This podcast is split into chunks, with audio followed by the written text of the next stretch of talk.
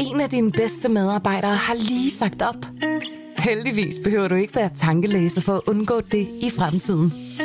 WinningTemp indsamler data gennem hyppige og anonyme medarbejderundersøgelser, så du lettere kan mærke pulsen på dine medarbejdere og støtte der, hvor der er behov. Kunder som Alfa Laval, Orkla og Volvo bruger allerede WinningTemp og ser, at det øger trivsel, reducerer turnover og hjælper med at fastholde talenter. Få gratis gennemgang allerede i dag på winningtemp.com. Velkommen til Morgenposten. Berlingskes nyhedsoverblik. Kommuner mener, de presses til at lægge skat på virksomheder. Dagens valg til kommuner og regioner følges med spænding på Christiansborg. Og så advarer NATO nu Moskva mod at optrappe militært langs grænsen til Ukraine. Det er nogle af morgens overskrifter denne dag, hvor 1383 kommunale valgsteder kl. 8 slår dørene op til en lang og spændende valgdag. Her nøjes jeg med at slå døren op til 10 minutters nyhedsoverblik i lyd fra Morgenposten. Jeg hedder Jon Kaldan. Velkommen. Den pulje penge, som politikere med borgmesterdrømme kan bruge til at lokke et kommunalt flertal over på deres side, er vokset med næsten 50 procent siden 2014. Det viser beregninger, som Jyllandsposten har foretaget. I 2018 blev lønnen til landets borgmestre hævet med over 30 procent, da den ikke var reguleret siden 1994. Men med borgmesterlønnen voksede også den pulje, som kommunen kan bruge på vederlag til lokalpolitikere, der får poster som udvalgsformænd, næstformænd og viceborgmestre. Og dertil kommer så betaling til bestyrelsesposter i for eksempel vandværk og trafikselskaber. Det er også betaling, der er steget markant. Der er 345 millioner kroner i spil, når kampen om borgmesterposterne går i gang. Og det bekymrer blandt andet analysechef hos Cepos, Otto Brøns Hansen, der mener, at det er problematisk, at poster i kommunale selskaber bruges som handelsvarer og ikke bliver besat på baggrund af faglige kompetencer. Det kan godt være, at de konservative taler højt og gerne om at sætte skatten ned – men i kommunerne kan det på et enkelt område i hvert fald vise sig at være en helt anden sag. Det er, når talen falder på dækningsafgiften, en særskat på virksomhedernes ejendomme, som kommunerne selv kan vælge, om de opkræver. Nye tal viser, at 37 af landets 98 kommuner har valgt at gøre netop det i den seneste valgperiode, og en hel del af dem er borgerlige kommuner, det skriver børsen.dk. Alle kommuner i hovedstadsområdet kræver for eksempel dækningsafgift. Det gælder også for de to kommuner med konservative borgmestre i spidsen, nemlig Hørsholm Kommune og Lyngby Torbæk. Sofia Osmani fra de konservative er borgmester i Lyngby Torbæk Kommune.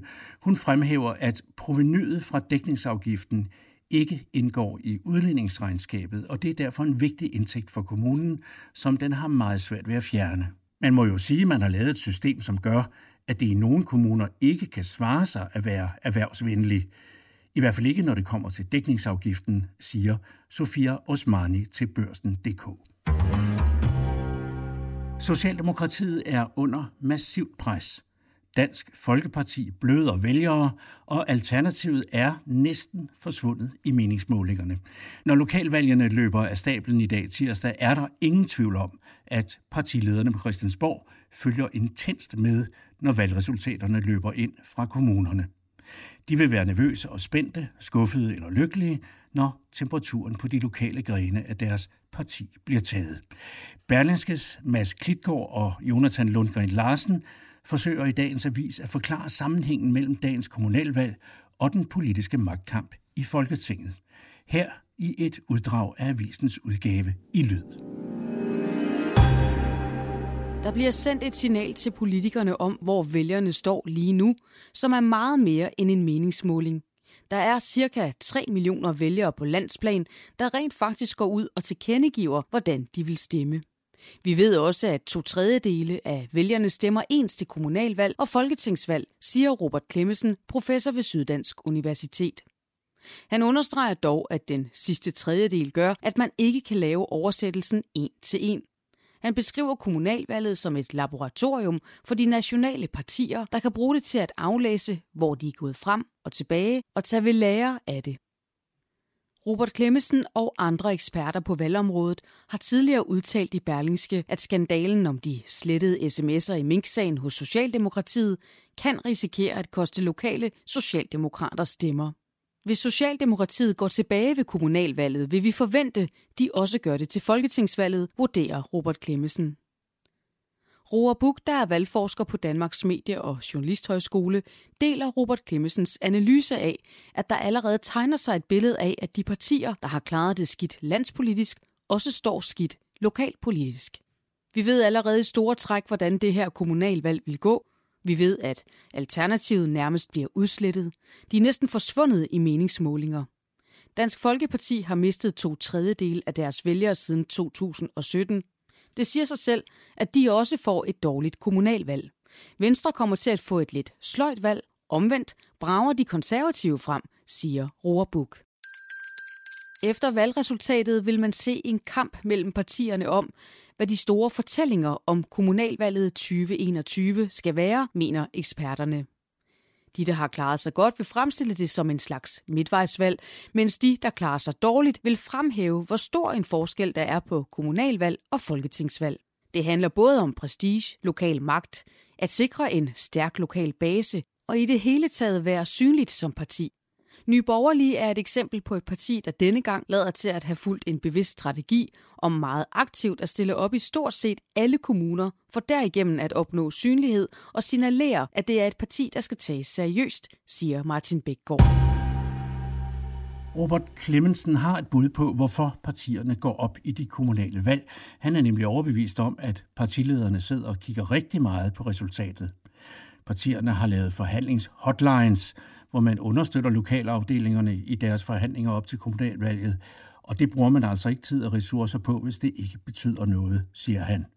Og du kan selvfølgelig enten læse eller høre historien i dens helhed på berlingske.dk. Manglen på sygeplejersker får nu konkrete konsekvenser for en særlig gruppe syge børn i Region Hovedstaden. Amager Hvidovre Hospital oplyser, at det desværre er nødvendigt at aflyse planlagte ortopædkirurgiske operationer på børn i både december, januar og februar, fordi der mangler sygeplejersker til at passe børnene under indlæggelsen. Det fremgår af en orientering til politikere i Region Hovedstaden, erfarer Berlingske. Aflysningerne, konkret 77 operationer, kommer midt i en yderst tilspidset situation på landets sygehuse, der presses af et stigende antal coronapatienter, mange ubesatte stillinger og frustrationer blandt sygeplejersker, der nægter at tage ekstra arbejde efter sommerens strække. På Hvidovre Hospital betyder et stort antal ubesatte stillinger på børne- og ungeafdelingen, at de sygeplejersker, der er tilbage, udelukkende skal tage sig af akut indlagte børn. Og fra udlandet Russiske soldater i 10.000 vis ved den ukrainske grænse får nu NATO til at advare Moskva mod yderligere optrapning af konflikten med nabolandet. NATO's generalsekretær Jens Stoltenberg understregede i går på en pressekonference sammen med Ukraines udenrigsminister i Bruxelles, at den vestlige militære alliance står ved Ukraines side. Ifølge generalsekretæren er det vigtigt at forhindre, at situationen kommer ud af kontrol, og han opfordrer derfor Rusland til at være åben og gennemsigtig i sine militære aktiviteter. Opmarschen af russiske tropper har de seneste dage skabt frygt for, at et angreb på det østlige Ukraine kunne være nært forestående. Det afviser regeringen i Moskva blankt. Også den russiske oppositionsavis Novaya Gazeta mener, at rygterne om den russiske militæropbygning er overdrevne og fejlfortolkede. Avisen, der som en af de få ikke er regeringskontrolleret eller regimevenlig, peger på, at de russiske styrker hele tiden har stået i det pågældende område i nogenlunde samme antal, og at der simpelthen er tale om en rutinemæssig udskiftning af soldaterne. Vi slutter som altid med at kaste et blik på, hvad dagen bringer, som vi allerede ved, vil være med til at sætte dagsordenen på nyhedsområdet. Her til morgen fortsætter retten i Odense sagen om levering af brændstof til fly for 648 millioner kroner. Produkterne havnede trods et EU-forbud i Syrien. Selskaberne Dan Bunkering og Bunker Holding er tiltalt 16., 17. og 18. november ventes en række vidner at blive afhørt. Bagmandspolitiet kræver fængselsstraf til en af cheferne.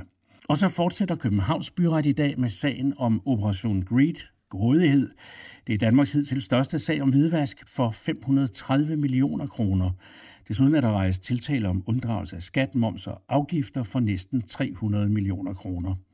17 mænd og tre selskaber er tiltalt. Første retsmøde blev afholdt i december 2018. Anklagerne ventes at holde deres afsluttende indlæg i sagen i dag med krav om lange fængselsstraffe. Og som den opmærksomme lytter nok har bemærket, ja, så er der valg til kommuner og regioner i dag. Afstemningsstederne åbner dørene kl. 8 og lukker dem 12 timer senere kl. 20 i aften. Og når de sidste stemmer er talt op, ja, så starter den benhårde kamp om borgmesterposter og mest mulig indflydelse, og Berlingske følger med til ud på de sene nattetimer. Men her fra Morgenposten har vi ikke mere denne morgen. Vi er tilbage som altid i morgen tidlig, hvor du selvfølgelig får de seneste resultater af kommunalvalget. Rygende varme lige ud af ovnen. Jeg hedder Jon Kaldan og ønsker alle en rigtig god valgdag på genhør.